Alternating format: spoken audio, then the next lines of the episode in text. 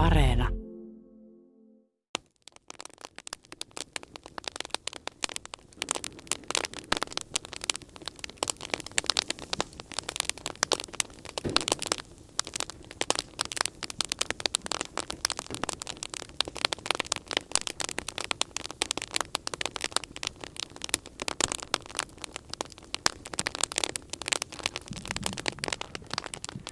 Arva muuten, mitä mä mietin tuossa. No, Siis toi akustiikkahan on, on parempi ton pellin takia, koska sieltä kuuluu välillä semmoinen humahdus, että se pelti elää ja sitten siitä pellistä nousee toi kaiku, et ei pelkästään noista kuusista. kyllä se niinku kimpoaa se ääni Niin. ylöspäin. Et sen takia toi olikin niin omituinen. Kyllä. Ja sitten se ottaa, kato tuolta ton kaikupohjan tuolta alta. Mä en ole vieläkään ihan päässyt sinuksi, että se, mä en tiedä onko se ihan yhtä tunnelmallinen kuin maahan tehty, mutta ainakin se on tehokas ja sitten siinä on, siinä on kauniimpi ääni.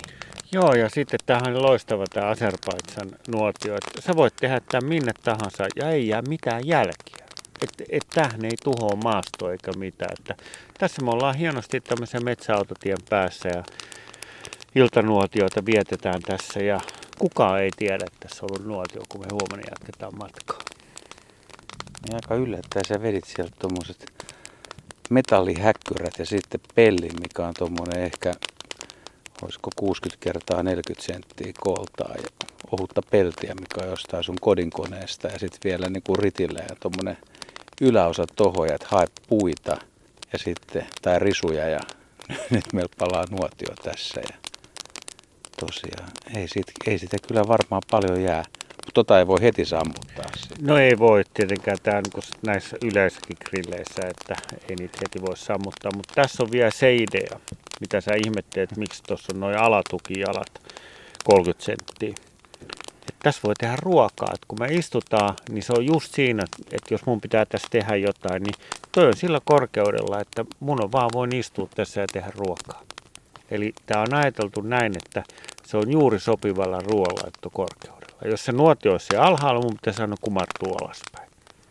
Ja siis onko idea jostain YouTube-videosta? On. YouTube Azerbaidsan mummo on semmoinen, joka tekee ulkona luonnossa ruokaa talvella, kesällä, syksyllä, keväällä. Ja silloin tämmöinen käytössä. Ja mä oon katsellut sitä ja ihaillut sitä, että miten ne osaa tehdä niin hyvää ruokaa.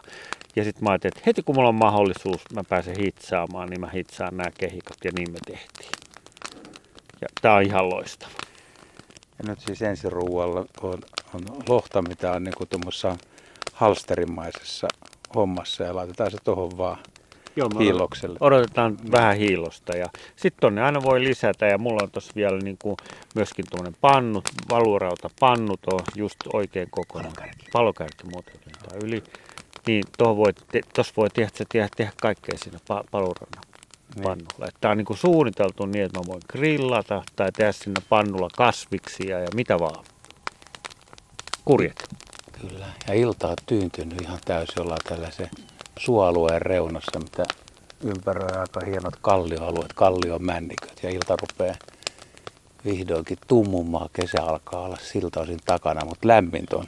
Tässä on teepaita keli ja toi sun Azerbaidžanilainen nuotio myös lämmittää aika lailla. Et tuntuu, että kun toi pelti lämpenee tuosta, niin toi muuten nuotiona myös lämmittää enemmän. Kyllä, nimenomaan sekin vielä.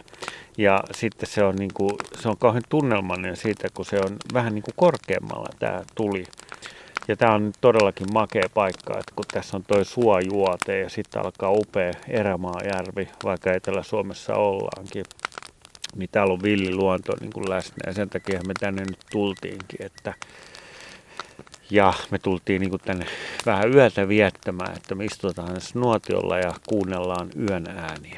Niin sitten kun yö koittaa, vielä on sen verran valoa, että näkee tuonne suollekin ja näkee noin keltaiset ja vihreät eri sävyt siellä. Siellä ei ole vielä ruska parhaimmillaan, että se ei ole mitenkään ruskea tai punainen, vaan se on kellan vihreä ja tosi hieno ja vois, voi melkein kuvitella.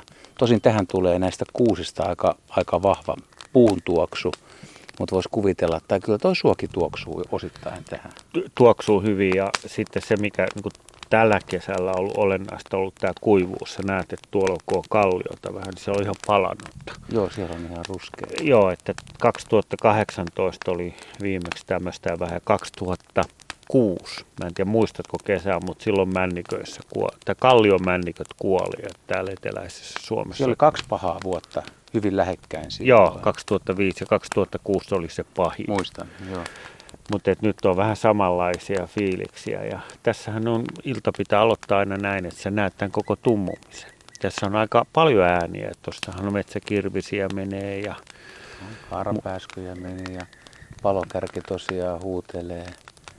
Hippiäinen laulo jopa. Joo, lauloja. Nuotiota tehtiin. Kyllä, ja muutama peippo surautti ja sitten oli noita punakylkirastaitakin vielä, että vaikka elokuussa ollaan, niin äänimaailma on vielä ihan aktiivinen. Tosi mitään kevään lintulauluahan tässä ei ole. Mutta nyt me mielenkiinnolla odotellaan, että mitä ne yön äänet meillä on. Mitäs veikkaat?